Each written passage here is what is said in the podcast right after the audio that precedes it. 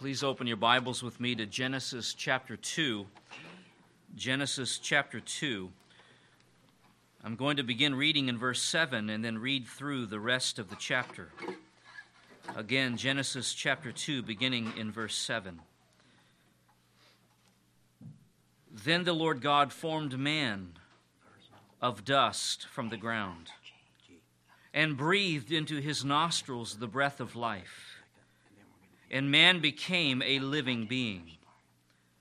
The Lord God planted a garden toward the east in Eden, and there he placed the man whom he had formed.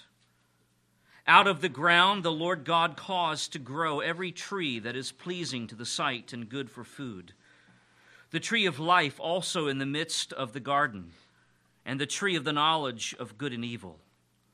Now a river flowed out of Eden to water the garden, and from there it divided and became four rivers.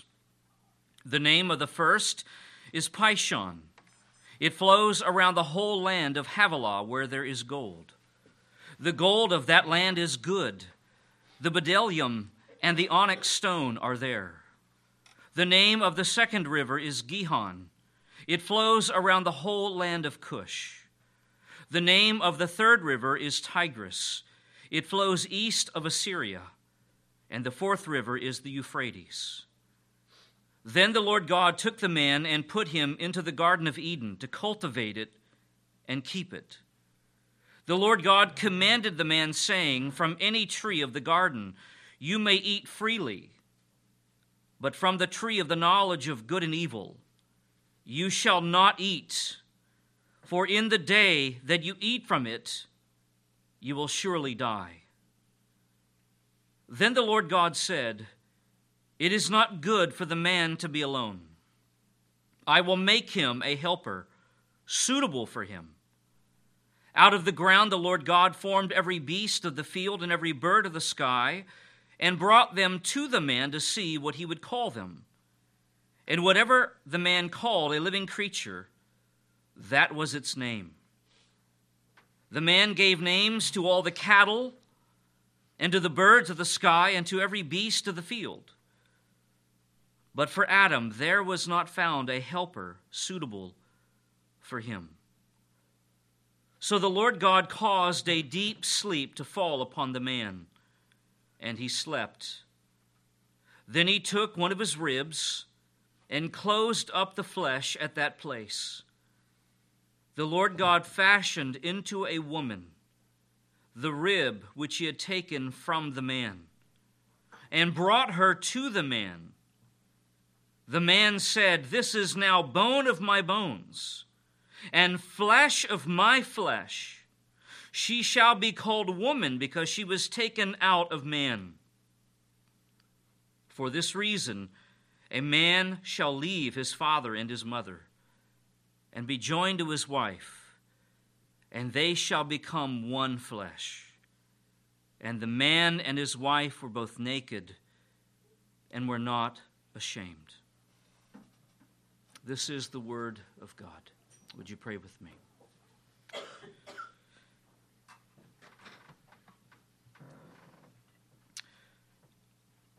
Our Father in heaven, we honor you this morning as our Creator.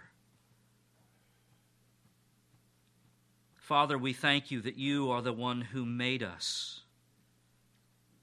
You have designed our bodies. You have designed our souls. You have created us in such a marvelous, magnificent way. And we thank you that not only did you make Adam, but from him you made Eve. And that you are the creator of the institution of marriage. We thank you for your words, O God, that it is not good for the man to be alone, that you will make him a helper suitable for him. And Father, we thank you not only for the joy and the companionship and the blessing that marriage is. We thank you how it ultimately points to another marriage. That is our marriage between Christ and his bride. Father, we thank you that we are the church that has been bought by the blood of Christ, that he gave himself up for his bride, and that we are joined to Christ both now and forever. We are secure in his love. He will never cast us off or divorce us. We thank you for your faithful love, even when we are unfaithful, even when we sin, you still love us. Father, I pray that as we begin this morning to look at a passage in Colossians about marriage and the family, that you would teach us much about your design for marriage and the family, how you have called us to live in the home, how we are to honor Christ as wives and husbands and parents and children. And I pray that you will take your word, O God, and use it to strengthen the families of this church, every individual in this church. We love you, we honor you, we worship you, we give our lives to you. And it is our joy to give to you, to sing to you, to pray to you, and to hear you speak to us through your word. Father, we pray that you will receive our worship, for we offer it to you with clean hands and a pure heart, in the name of your Son, our great Savior. And we pray this for the glory of Christ forevermore. Amen. Please open your Bibles with me once again to Colossians chapter 3.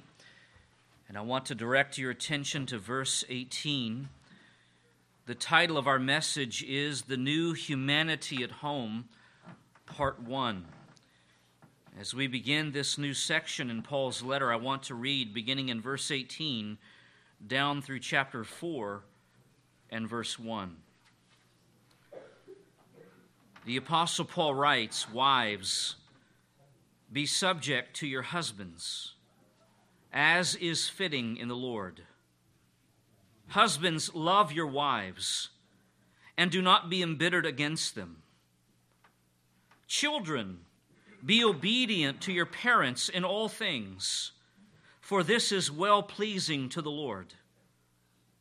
Fathers, do not exasperate your children, so that they will not lose heart. Slaves, in all things obey those who are your masters on earth, not with external service as those who merely please men, but with sincerity of heart, fearing the Lord. Whatever you do, do your work heartily, as for the Lord rather than for men, knowing that from the Lord you will receive the reward of the inheritance. It is the Lord Christ whom you serve. For he who does wrong will receive the consequences of the wrong which he has done, and that without partiality. Masters, grant to your slaves justice and fairness, knowing that you too have a master in heaven." This is the sacred and holy word of God. More than 100 years ago, in the year 1908, Dutch theologian Herman Bavinck published a book entitled The Christian Family.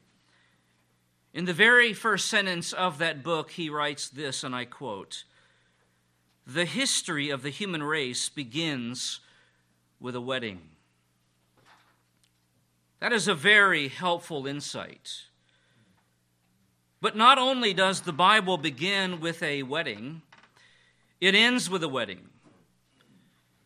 The Bible begins in Genesis with the marriage between a man and a woman, and it ends in Revelation with the marriage between Jesus Christ and his beloved bride, for whom he gave his life. That is to say, marriage is God's idea. Marriage is not the result of the evolution of the human race, nor is it a social construct created by man. Instead, marriage has a divine, a heavenly origin. It flows out of the mind of God, and it was created for our good. When you consider the Christian worldview, part of this includes the Christian view of marriage and family. According to the Bible, marriage was created by God as the first and the most important institution of human society. It is the bedrock of all of human society. In Genesis chapter 1, we learn that God created the entire universe in 6 literal days. And on the 6th day, God created 3 things: the land animals, the insects, and last of all, he created mankind. The order of creation is important because the fact that humanity was the final act of God's creative work reveals that we are the crowning achievement of God's creation.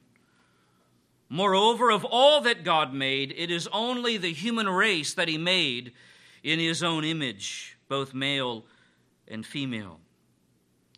In Genesis chapter 1, we have the big picture of creation, of mankind, if you will. And then in Genesis chapter 2, we have a more detailed account of God's creation of mankind. In Genesis chapter 2, we learn that God created the first man, Adam, from the dust of the ground. And then he placed him in a garden, the Garden of Eden. Then God said to Adam, the first man, "It is not good for man to be alone. I will make him a helper suitable for him." God then called all of the animals that he made, and he had them walk in front of Adam, and Adam named all of those animals. But of all of the animals that God made, Genesis 2 tells us there was not found a helper suitable for him. Animals are a wonderful part of God's creation. Animals can make wonderful pets, but animals are not capable of being a suitable companion in marriage. I will never forget many years ago reading the story of a person who married a dolphin. I don't think that relationship lasted very long. And so God did something remarkable. He gave Adam a divine anesthetic. He put him to sleep, and he performed an operation, one that we might call a ribectomy. God removed one of Adam's ribs, and from it he created woman. God then brought her to the man, and do you know what Adam said when he laid eyes upon Eve? "Woe, man!" He had literally never seen anything like Eve. She was the most beautiful creature God had made. In Genesis 2:23, the man said, "This is now," speaking of Eve, "bone of my bones and flesh of my flesh. She shall be called woman because she was taken out of man." That language is so beautiful. It is so rich. It is so blessed. On your sermon notes, you will see a quote by Herman Bavinck, whom I mentioned at the very beginning of our message. And in his book on the Christian family, he says, "Yet even though the woman was not created by the man, she was nonetheless created from the man." That is remarkable. That is intentional, and that is rich. God created woman from the man in order to demonstrate the suitableness and the intimacy that God intends a man and a woman to share together in marriage. One of my favorite quotes on God's creation of woman comes from Matthew Henry. It's also on your sermon notes. I could never say it like this. The woman was not made out of his head to rule over him, nor out of his feet to be trampled upon by him, but out of his side to be equal with him, under his arm to be protected, and near his heart to be beloved. That is extraordinary. Thank God for Matthew Henry. And so the woman was made from the man, and then they were joined together in marriage, and they became one flesh. We could say that it was a match made in heaven. The history of the human race truly begins with a wedding. Adam and Eve enjoyed the sweetness of human companionship. In fact, for a while, theirs was a perfect marriage. That is until Genesis 3, when they fell into sin. You are all familiar with the story. The serpent deceived Eve and led her to disobey the one prohibition that God had given, to not eat from the tree of the knowledge of good and evil. Eve ate from the forbidden tree, and she gave also to her husband, and he ate, and in that very moment, sin, for the first time, entered into their hearts, and it entered into the world, bringing severe and far-reaching and lasting consequences, consequences that we still feel today. When Adam and Eve sinned, in Genesis chapter 3, we learn that God cursed the serpent. He cursed the woman, he cursed the earth, and he cursed the man. And when God spoke to the woman, he announced that she would experience two things as a result of her sin. The first is pain in childbearing, and the second, listen carefully, is turmoil in marriage. Childbearing, pain, and turmoil in marriage. Please turn with me to Genesis chapter 3 and verse 16. This is a verse that many of you no doubt are familiar with, but it is good to be reminded of what this verse tells us about the consequences of the fall. Genesis 3:16, to the woman, he that is God said, I will greatly multiply your pain in childbirth. In pain you will bring forth children. Yet your desire will be for your husband, and he will rule over you. Now the things God says here about the woman's relationship with her husband, they are not positive. They are negative. The desire of the woman and the rule of the man that are both mentioned here in verse 16 are not good things. They are consequences of sin in the marriage relationship. This is the origin of the battle of the sexes. This is where it begins. The harmonious relationship between a husband and a wife would from here on be marked by an ugly and sad and tragic battle of self-will. Sin makes us inward, sin makes us selfish, and when you put two self-centered people together in a marriage relationship, it can be very, very difficult.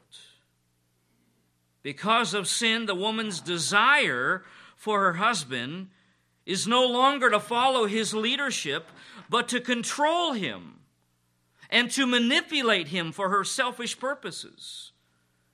This same phrase in Genesis 3:16 is used in chapter 4 and verse 7. So turn to chapter 4 and verse 7.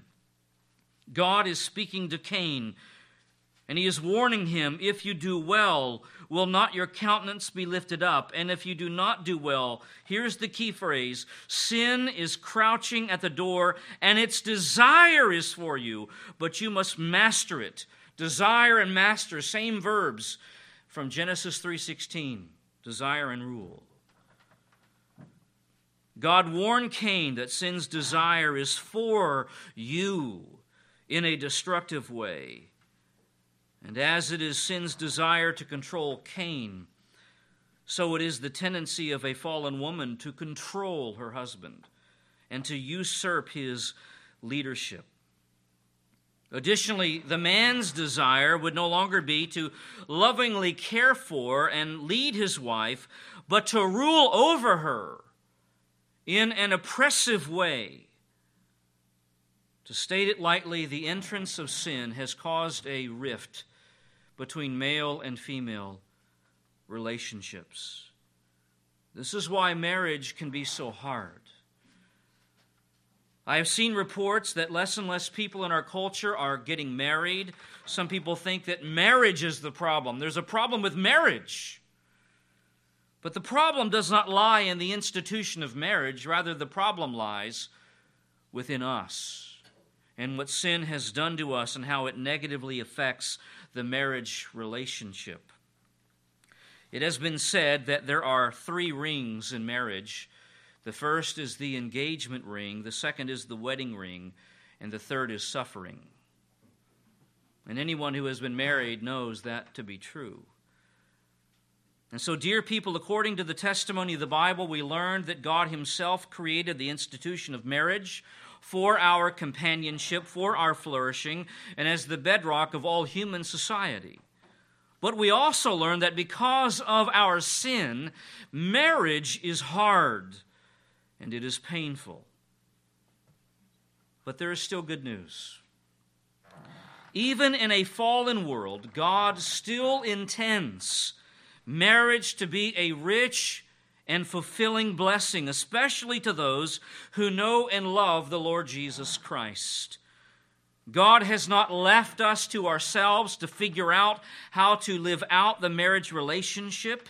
As the creator of marriage and the family, God has given us his blueprint for how marriage and family are to function and to be lived out even in a fallen world. And a portion of this blueprint, this divine blueprint, is revealed in the passage that is before us in Colossians chapter 3. For the last couple of months, we have been studying Colossians chapter 3, verses 1 through 17. And in that great and glorious passage, the Apostle Paul addresses the church as a whole. But beginning in verse 18 of chapter 3 and going through chapter 4 and verse 1, Paul turns a corner and he begins to address specific groups of people within the church. Wives and husbands and children and fathers and slaves and masters. And so in this new section of the letter, Paul turns his attention from the spiritual family of the church as a whole to the physical family that is in the home. And in this section on the family, Paul addresses three relationships within the Christian home. The first is wives and husbands in verses 18 and 19. The second is children and parents in verses 20 and 21. And the third, and this will require more explanation down the road, slaves and masters in the majority of the passage. In each of these relationships, Paul emphasizes the distinctive roles that each group is to live out. Now, as we have already learned over the last few months, the church is the new humanity in Christ. Despite whatever worldly differences there may be, in Christ we are one. The church is a diverse group of people with different cultural backgrounds, different ethnicities, different socioeconomic backgrounds. But as Christians, these differences do not ultimately matter. We do not find our ultimate identity in our cultural background, in our ethnicity, in our level of education, in our economic standing, or in our gender. Instead, we find our ultimate identity in Christ. We are one in Christ, Paul argues so wonderfully in Colossians 3, 1 to 17. And so together we are a new humanity in Christ. But, with that said, it is very critical to understand that the fact that we are a new humanity in Christ does not eliminate distinctive roles among us within the church. In his wisdom, God has built into human society as a whole, and into the church in particular, the reality of authority and submission to authority. And he has done that for our good. On your notes, there is a divinely instituted hierarchy of authority that I want you to see. And you can see the passages. We won't take the time to look at all of these verses. You can look them up on your own. But it is very obvious, very easy to read the Word of God and to see that God has made the world with a divinely instituted hierarchy of authority. Number one, all Christians are to submit to God. Number two, citizens are to submit to human government. Number three, the church is to submit to Christ. Number four, church members are to submit to church leaders. Number five, wives are to submit to their husbands. Number six, children are to submit to their parents. And then number seven, slaves are to submit to their masters. And so there is a divinely instituted hierarchy of authority for our good. But as sinful people, we naturally resist authority. We are naturally autonomous. We want to be a law unto ourselves. We do not want anyone to tell us what to do. We want to do what we want to do. In fact, we are offended if anyone tells us what to do. We resist when anyone tells us what to do. We are first and foremost naturally rebellious against God, who is our ultimate authority.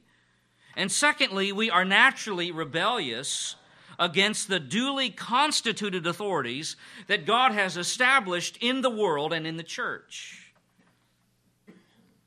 But one of the many changes that takes place in the life of a person who comes to salvation in Jesus Christ is his or her change of perspective of authority. When God saved me in the summer of 1992, my view of authority changed. My attitude toward authority changed. By the grace of God, we recognize as Christians the place of authority. We seek to submit to authority. By the grace of God, God subdues our rebellious hearts, and he causes us to be submissive to proper authority. As Christians, we all gladly submit to the authority of God. We all gladly submit to the authority of God's word, which is our ultimate rule of faith and practice in all matters. We all gladly submit to the authority of the Lord Jesus Christ. And we also are to gladly submit to certain people whom God has placed into positions of authority. Now, let me mention a few observations about our passage in Colossians 3. Paul addresses three relationships in the home, beginning with the most intimate relationship and then moving to the lesser intimate ones. The first is marriage, then parenting, and then slaves and masters. Another observation is this: Paul follows a consistent structure in each of these relationships. He begins each pair by first addressing the group that is called to be submissive, namely wives and children and slaves.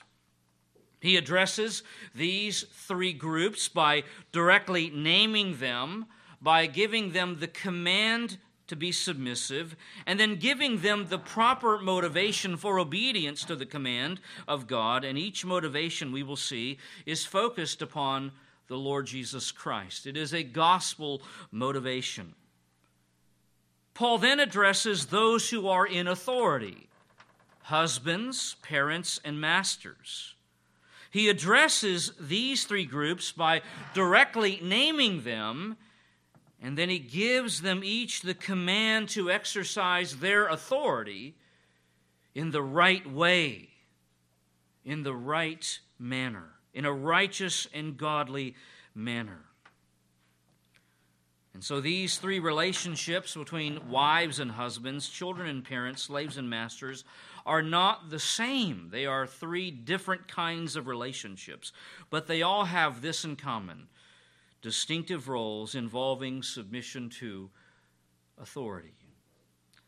Now we are going to look at all six of these groups one at a time, and we begin with Paul's address to Christian wives in verse 18.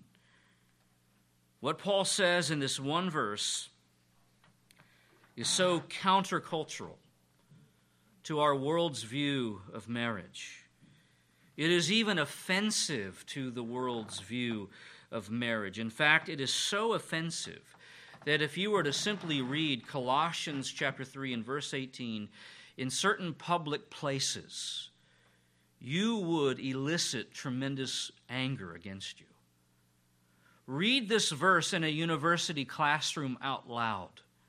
Go to a city hall and read this verse out loud. In fact, you might even get into great trouble reading this verse in certain Christian denominations. There is a tremendous amount of controversy around the subject that we are looking at. I do not take this lightly. I want to handle it very carefully, very graciously. There is much for us to consider here.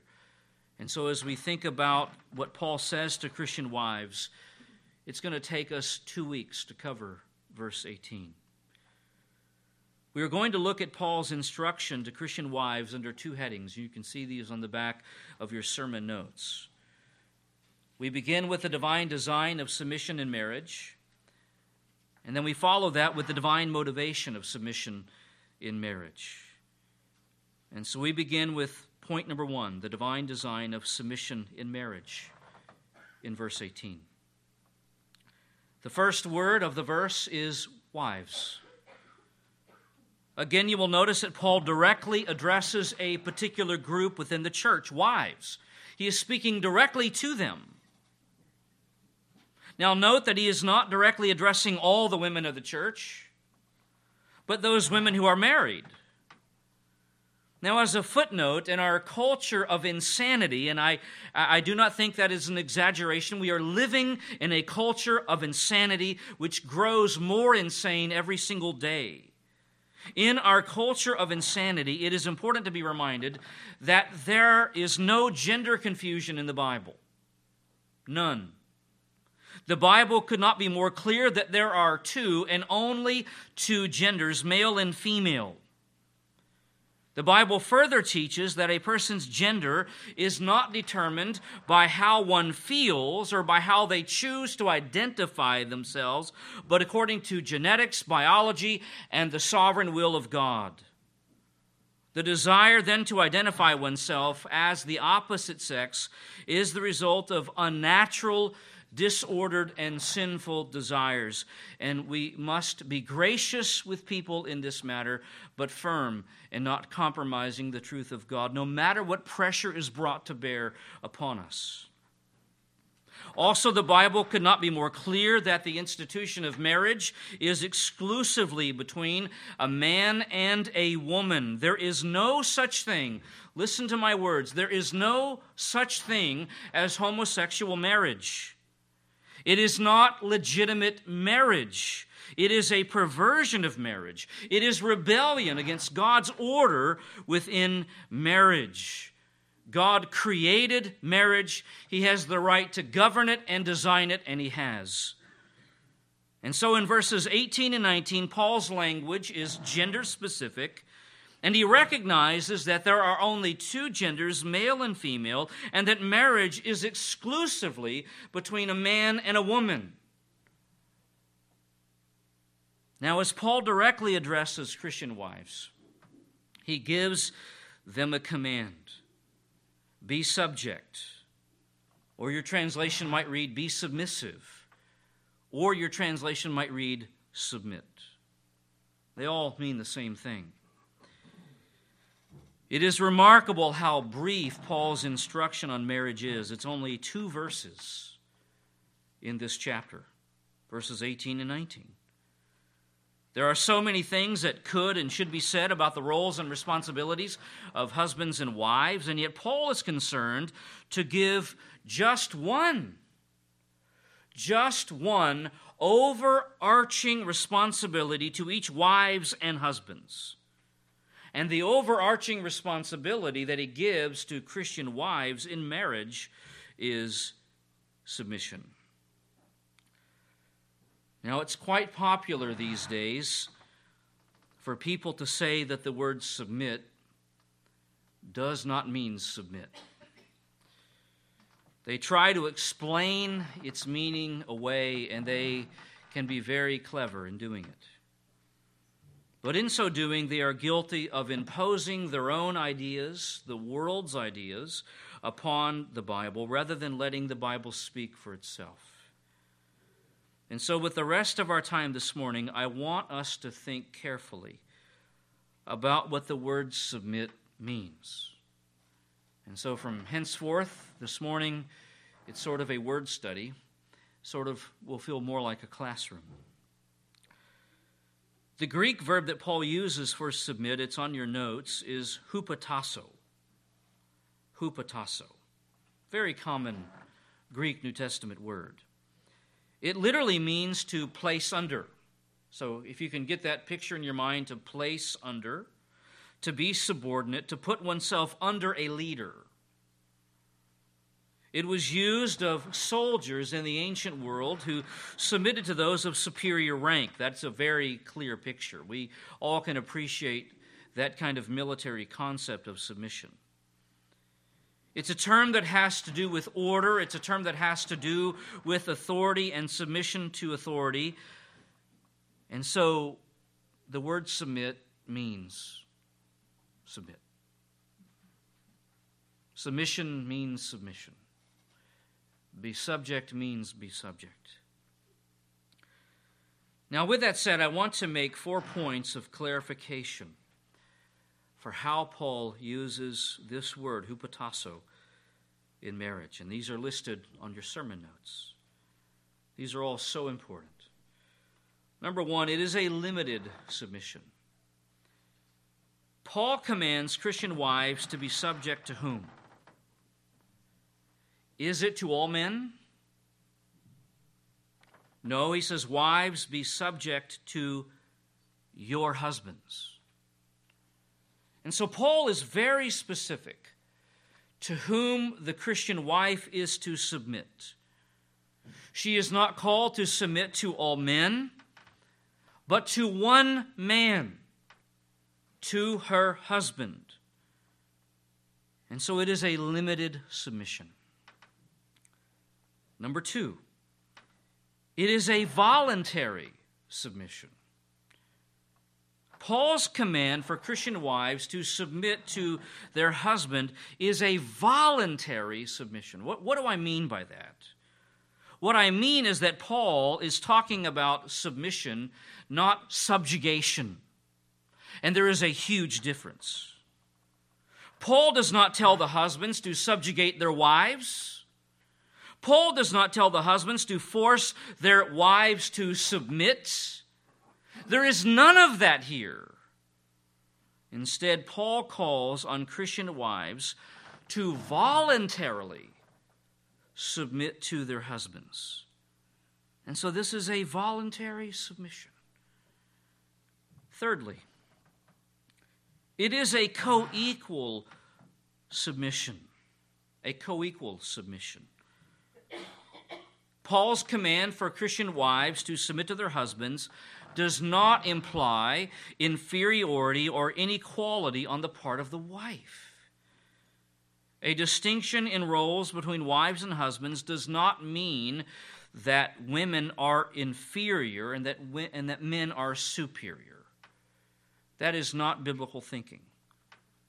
The Bible is very clear that there is equality between men and women. Men and women are both equally made in the image of God, Genesis 1:27. And so it's not that men alone were made in the image of God and women were not. The Bible says both are equally made in the image of God. And the Bible further says that men and women are equal in Christ. Think about Galatians 3:28. There is neither male nor female, Jew nor Greek, slave nor free.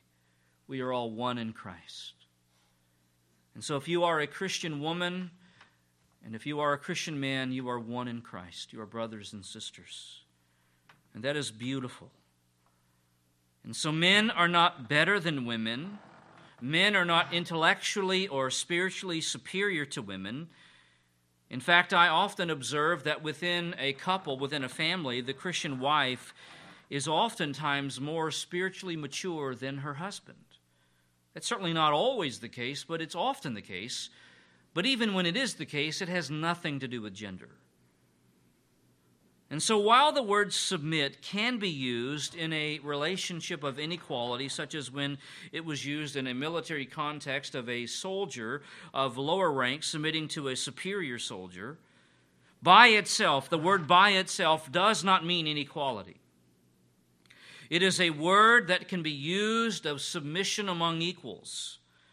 Let me give you one great example. Can you think of one great example of submission between equals?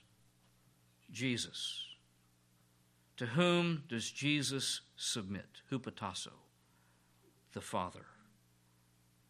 Jesus is equal to the Father, and yet he submits to the Father because the Father and the Son have distinctive roles. And so their equality, their oneness, does not negate distinction in roles.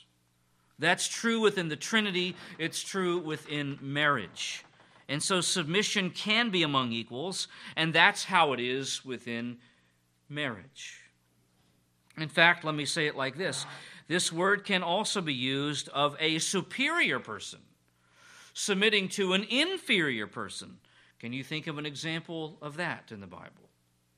It's the same example, Jesus. And in Luke chapter 2, verse 51, it says that Jesus continued to hupotasso to his parents. He submitted to Joseph and Mary, to their authority. And I find that remarkable. Jesus is God. Joseph and Mary are creatures, and yet Jesus submitted to them. And what is more, Jesus created Joseph and Mary. And yet he submits to them because of their place of authority as parents in his life as a child.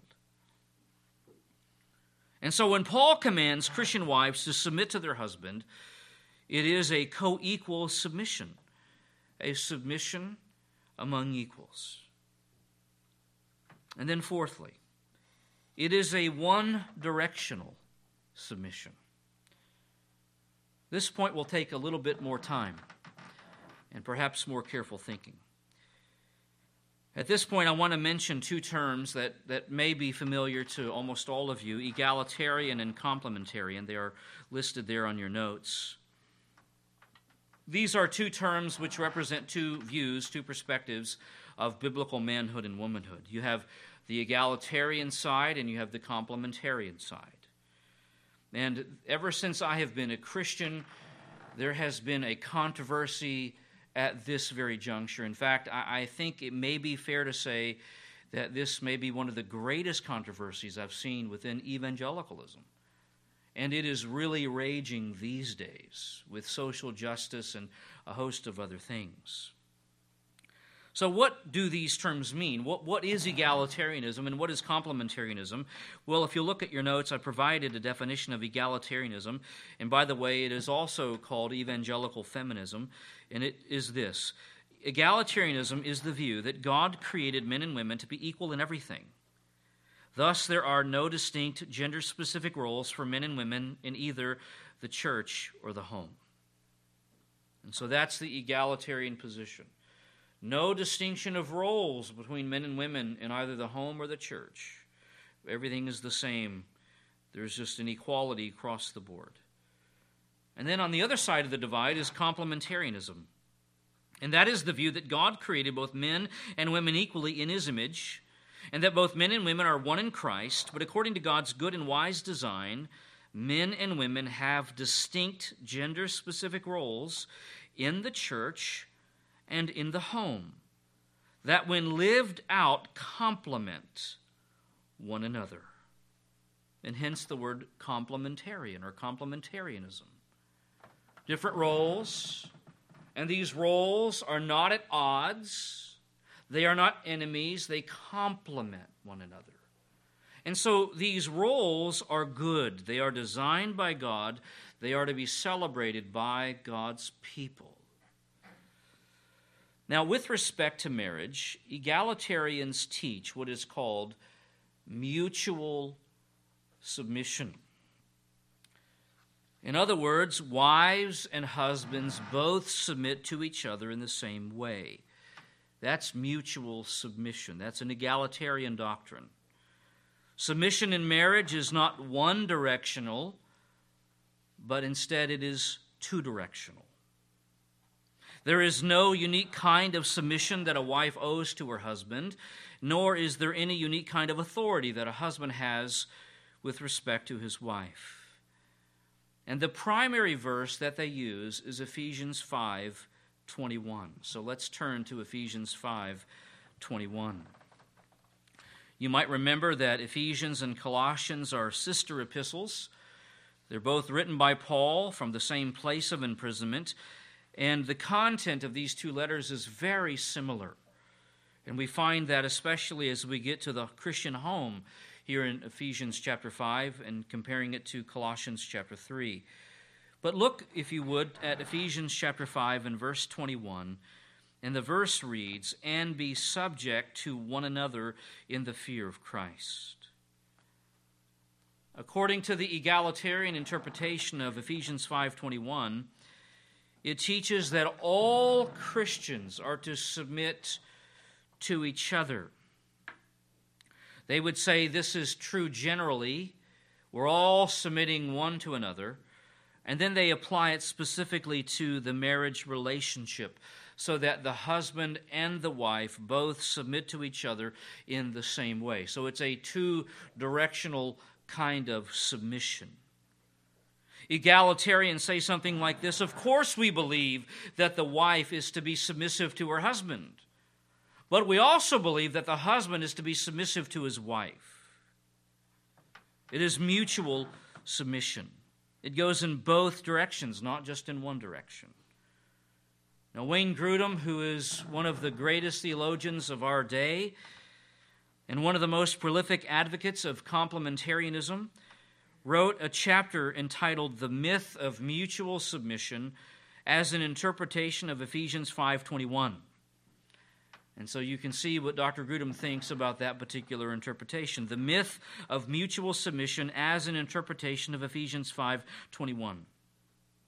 So according to Grudem, the idea that Ephesians 5:21 teaches mutual submission is a myth. It's one of those examples of imposing your own ideas onto the text rather than allowing the text to speak for itself. And I agree with Dr. Grudem, not because he is some authority, but because he is rightly handling the Word of God. Now think back to that divinely instituted hierarchy of authority that we looked at earlier. In those seven relationships, submission is always one-directional. It's never two-directional. The Bible does not teach that God submits to us. It doesn't speak that way. The Bible doesn't teach that the government submits to citizens, or that Christ submits to the church, or that husbands submit to their wives, or that parents submit to their children, or that masters submit to their slaves. It's always one-directional. Always one-directional. So when Paul says, "Be subject to one another in the fear of Christ," he is not saying that everyone is to submit to everyone. He is saying that some are to submit to others within the body of Christ. It is a general statement that Paul gives about Christians being submissive, And then in the rest of the passage in Ephesians chapter 5, Paul gives three specific ways this is to be done. Beginning with wives in verse 22, wives are to submit to their husbands. And then in chapter 6 and verse 1, children are to submit to their parents. And then in chapter 6 and verse 5, slaves are to submit to their masters. These are three ways that some are to submit to others within the church. Now, if verse 21 means mutual submission as egalitarians say it does, then what you have in the rest of the passage is that husbands are submitting to their wives, parents are submitting to their children, and masters are submitting to their slaves. But that isn't what Paul says at all. If you look carefully at the passage, look at verse 24 with respect to marriage and wives. But as the church is subject to Christ, so also the wives ought to be to their husbands in everything. And then as he addresses the husbands in verses 25 and following, he never calls them to submit as he calls the wives to submit. In chapter 6 and verse 1, as he addresses children, children, obey your parents in the Lord, for this is right. And then as he addresses parents, he doesn't tell the parents to obey the children or submit to the children.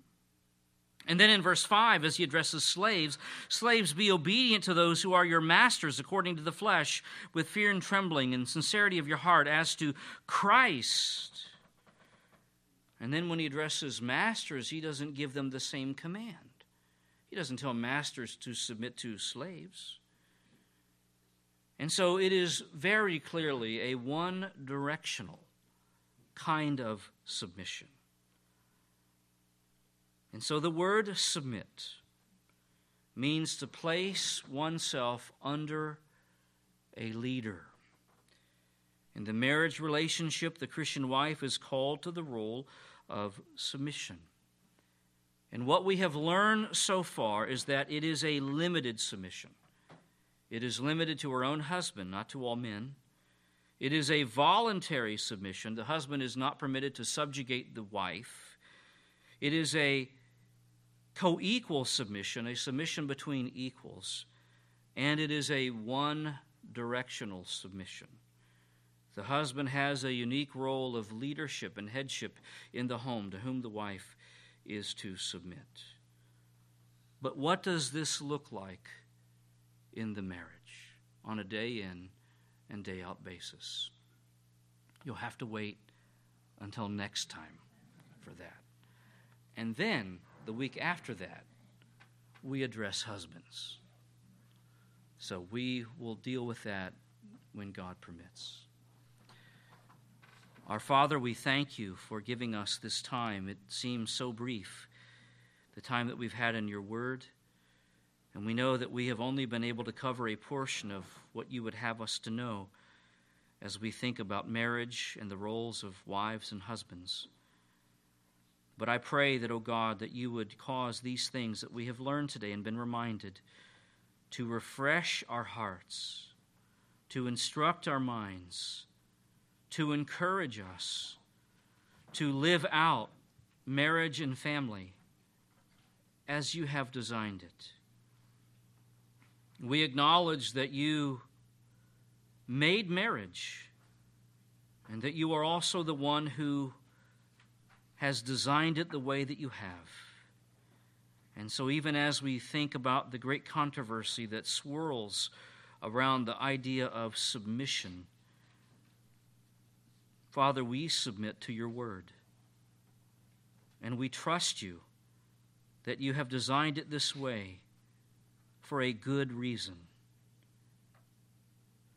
We love you. We give ourselves to you. And Father, again, we thank you for your Son. We thank you that he died for his bride, that he shed his precious blood, that he might make a people who once were not a people to be his people and to be his beloved bride for the rest of eternity. And Father, as we think about these things, we know from your word that we will forever live in a marriage relationship with Christ, that we will forever gladly submit to his rule and his authority over us. And Father, we pray this humbly and gratefully in the name of Christ our Lord. Amen.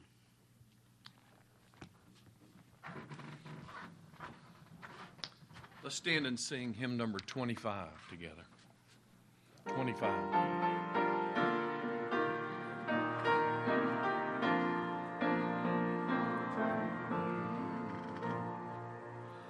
The perfect